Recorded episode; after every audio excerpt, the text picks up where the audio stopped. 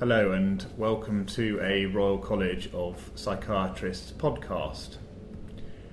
My name is Howard Ryland. I am the Associate Editor for the College e newsletter. I'm very pleased to have with us today Dr. Jed Boardman. Thank you very much for joining us. I'd like to start out by asking you what your role is as the lead for social inclusion for the college. Yeah, so the, the, the role I have started um, uh, some years ago when I chaired a scoping group on social uh, inclusion uh, for the college. This emerged out of a previous group we'd done on, on employment, and we felt we needed to broaden the scope um, of you know, the importance of employment and mental health problems into its links with broader uh, factors that exclude people from uh, being participating in society in general. So we developed um, my role as, uh, as lead for social exclusion. And I've taken on anything that somehow comes under that rubric. But, uh, but in reality, over the last couple of years, I've been concerned mainly with things like welfare reform and also with uh, matters to do with the employment of people uh, with mental health problems.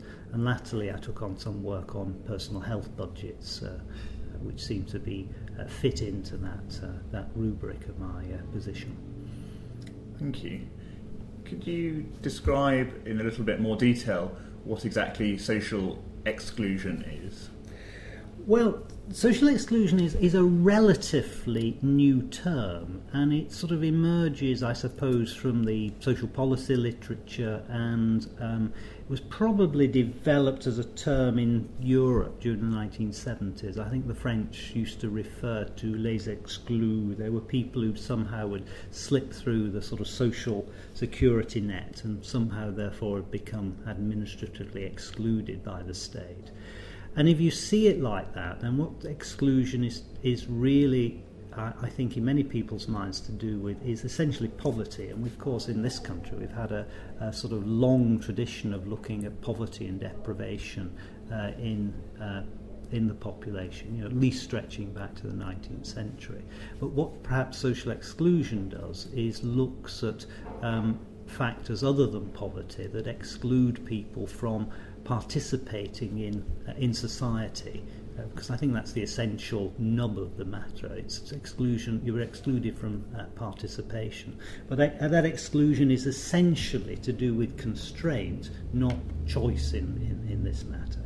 So you could be excluded by the fact that you, you know, you have no um, easy. Um, uh, access to material resources. You're poor. It's poverty that might do that. Or you might be excluded because of lacking a job or lacking uh, a decent uh, education. But you also might be excluded from sort of social networks as well, or indeed, of course, from if you like, civic participation, participating in, in, in, the life of your community, or in the, if you like, the broader politics of that community. And I think all those factors are true for people with mental health problems. And to that, you may want to add, I think, people with mental health problems are, of course, excluded possibly from services. Um, health services, in, in, in particular, is a good case for, and also from probably from enjoying the sort of same levels of health as many other members of the population. You know, uh, exclusion from services is, is, is a matter for often seen in people with learning dis- disabilities, um, exclusion from good health is certainly seen with the uh, you know the, the high uh, morbidity rates for people with say schizophrenia. I know that you've done a lot of work around the recent welfare reforms, um, and in particular with uh, sickness benefit. Could you tell me a little bit about the current situation with these issues? Yes, I mean the uh, welfare reform, as it's called, or, or, sometimes I wonder what we're reforming for. We're certainly changing things. Uh, welfare reform has been really a, a, matter that's been going on for all, over 10 years now. I mean, the, the, the, the previous Labour government had uh, three uh, uh, welfare reform acts. Um, and the current government brought in their own uh, welfare reform act last year, and it came into action on April the 1st this year. And I think what we've seen here is really, at, at one level, you, it's, it's been an attempt to uh, face the fact that uh, people on what were called incapacity benefits, uh, sickness benefits, you know, you're off work because you uh, have an illness of some sort, uh, that those benefits, the, the use of those had risen uh, over the years from the 1970s. And it became very clear that the two largest groups of people that were represented in that rise of people on sickness benefits were people with mental health problems or people uh, with um, um, back pain and other uh, related musculoskeletal problems. And of course, there probably is an overlap between uh, those two groups. So, in a way, mental health problems became very much the focus of some of those uh, welfare reforms, al- along with, I think, uh, uh, single, um, single mothers. Um, but what we've seen recently, I think, is firstly a big change to what was usually called sickness benefits. The incapacity benefit was was the uh, the late the the, the uh, thing that they were called during the 1990s and into the 2000s, and they became now. Um, employment and support allowance. So we've had a shift in the rules governing people who are going on to those traditionally sickness benefits. But in the last um, um, set of welfare reforms brought in last year, we, we, they introduced a thing called uh, universal credit, which was an attempt to uh, simplify the benefit system by bringing together a whole group of, of benefits that uh, people with and without mental health problems uh, were, were uh, maybe eligible for. The other big change, though, for people with mental health problems recently and people for disabilities in general is the uh, removal of disability living allowance and its change to a new benefit called personal independence payments. And I think people um, who you know, watch the news enough will be also aware we've had a benefits cap, we've had this so called bedroom tax, we've had changes to the rules on um, uh, council tax benefits. Uh, we've had changes to the benefit up rating, all of which were covered in the uh, last round of, of welfare reform, and all of which, of course, will affect people with mental health problems, and also, I think, as, as I often look at it, with disabilities in general. There have been a, a lot of concerns around many of these changes. What are the implications for people with mental health problems? Well, I, I, I personally think they're, they're, they're huge, actually. It's very difficult, actually, to sort of put um, clear numbers on this. But actually, if you look at the numbers of people, say, with disabilities, um, there's about 3.7 million people in this country with disabilities, and a substantial number of those, of course, will have disabilities related to their mental health problems, or, of course, they will have learning disabilities. And they're likely to lose something like £28 million collectively as a result of those reforms. Uh, a, I, I think it will have, over the next few years, a huge uh, uh, impact on people with mental health problems, particularly, particularly if you include in that the cuts that are happening to um, local social services. And you know those sort of figures that you perhaps could look at are things like, you know, disabled people. I think at the moment, if you include all the local authority cuts, are going to bear about 29%, 30% of those those cuts. And again, of course, in that is a substantial number of people with uh, mental health problems and uh, learning disabilities if you know, you talk to people with mental health problems, and I face this daily in, in, in my job working with people uh, with predominantly with psychoses, uh, what you will find is they're very, very anxious and very troubled by the fact that they're now being um, having to go through the uh, work capability assessment process. That's the that's the assessment to look at your eligibility for um, what used to be incapacity benefit is now called uh, ESA or Employment Support Allowance. And increasingly, of course, what you're seeing is people who are getting incapacity benefits having now to migrate to be moved on to uh, ESA. It's all part of a sort of slow progress that the DWP have been doing to change people and make sure that those uh, are all reassessed for uh, eligibility for ESA. Now, I think we know for, for many years now that the WCA, the Work Capability Assessment, is probably not fit for purpose and there's been countless complaints from a multitude of organisations, a multitude of uh, politicians and service users uh, saying what exactly is wrong with that process. And of course, people are going through that process, they're being f- sometimes found um, uh, uh, suitable for work when, of course, they're probably not at that moment.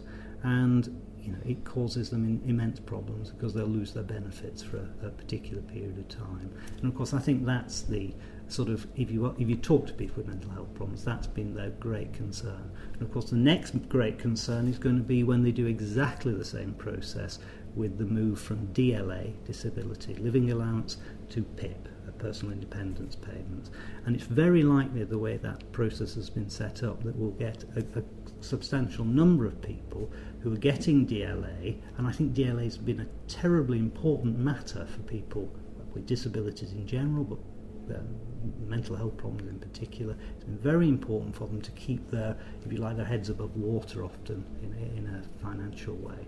And of course, they'll have to go through that process, and many of them, I think, will lose their DLA and won't get PIP.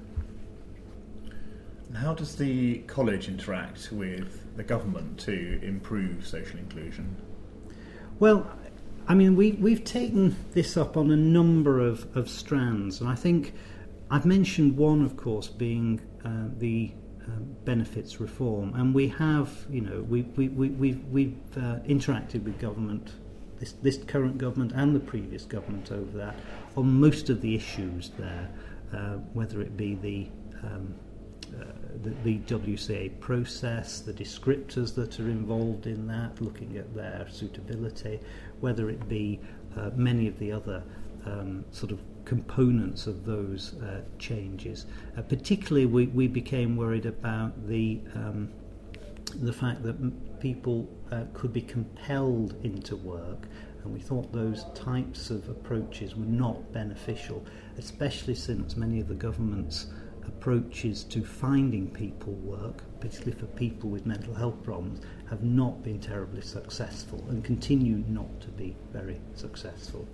So that's that's that's one way we've done it, and in doing so, we've worked with the um, Disability Benefits Consortium. We've been part of that, which is a consortium of, of, of disability charities, and we've worked particularly, of course, with Mind and Rethink, Centre for Mental Health. Um, and other uh, charities. And we've put in, uh, usually in our responses to consultations, we've done it in a joint way. And that's been very, very helpful, I think, for the college to work together with those, dis- those other mental health charities because it brings together, I think, lots of groups of expertise there, uh, some of which we have, some of which we don't have, and it's nice to combine those. But in some other ways, of course, we've, we've also done a lot of work on uh, trying to raise the profile of employment. Now, you know, we can argue a lot about uh, the, the value of employment for people, but I, t- I think underneath there's very little doubt that employment can be a very good way of, uh, if you like, getting people out of social exclusion, if you like as possi- and possibly getting people into poverty, out of poverty. It's not a foolproof way of doing that, that's for certain. And of course, it, there's a lot of barriers for people with mental health problems uh, to get into employment. Things like the supported employment schemes are not sufficiently implemented in this country to help people, particularly with uh, severe and enduring mental health problems. And those are many of the fact things that we've, we've tried to work on. And latterly, we've done, we've done some work trying to support the idea of personal health budgets uh, for people with mental health problems, which are, well, certainly the personal social care budgets are underused. Personal health budgets are just to are just being sort of rolled in, and we, we'd like to see those done well because they do offer uh, a sort of possibility of much greater choice and control for people with mental health problems. Thank you. Finally, I'd just like to ask you what can people working in mental health do to improve the social ex- inclusion of their service users? Well, I mean, that's an important question in the sense that, of course, many of the things that one uh, intuitively looks at and correctly looks at to improve social inclusion are sort of broader uh, government and social policies. Now, of course, you know, we can, uh, as workers within our uh, services, have some influence on those, but uh, if we look at our own services, uh, and our own sort of day to day lives. I think actually what we've said, what the college has said before, and we certainly put this in our book on social exclusion, inclusion, should I say, um, has been the fact that really if we were able to sort of uh, run our services in a more recovery orientated way, that would go some way to improving, if you like, the lot for people with mental health problems. Uh, I think you know re- we can talk about recovery for a lot a lot longer than I've got to talk today. But if we look at that as being concerned with things like hope, uh, agency, and and opportunity, then you know if we can build up people's sense of you know meaning and control, improve their hope, it does give them a, a lot better chance of of um, of making some sort of personal recovery. And the opportunity component of that is, is very clearly important because it's that opportunity to, if you like, be part of your community, to sort of have a role in that community. Uh, that becomes uh, very important as a sort of me- as a sort of means of improving social uh, inclusion. And of course, one of the there are several key barriers to that. One, I think, being the sort of idea of uh, prejudice and discrimination, stigma, i i i you might call it in a sort of more broad sense, which I think in our daily lives we need to sort of always be aware of, and, and actually. Um, you know, advocate for in, in, uh, reductions of, uh, of stigma. But the other things I think are important are we need to change that relationship we have with people who use mental health services. I think it becomes very important to accept that, you know, professionals, clinicians, and others are experts in their own field and they've got something to offer. But of course, we mustn't forget that people with mental health problems have got their own lived experience, and out of that comes their own sense of, uh, you know, uh, practical expertise. They know, you know, their mental health problems better than I do, as it were. And I think we need to improve, if you like, the way people are included and have a say within the development and the running of our services. We also, I think, need to Im- include them as co-workers. You know, there's, a, there's growing evidence for things like for the employment of people uh, with mental health problems, uh, with experience of those problems, as uh, peer support workers. And I think that notion of being peer support workers could enhance greatly um, the amount of um, you know new expertise, valuable expertise in our uh, mental health system. And I think lastly, you know, we have to look in our own backyard, as it were, within the NHS services to look at, you know, what are we doing with how, how are our own employment uh, um, um, systems uh, coping with employing people with mental health problems in many other roles in our health services? How are we using the lived experience of those people who we know have got mental health problems that work in the system? How are we using uh, that a lot better? And how are we creating the better um, employment environments for people to thrive as, uh, as uh, mental health workers? I think many of those things I could go on would, would sort of improve the social inclusion of people with mental health problems. Thank you very much for talking to me and sharing your thoughts on these very important issues. Thank you.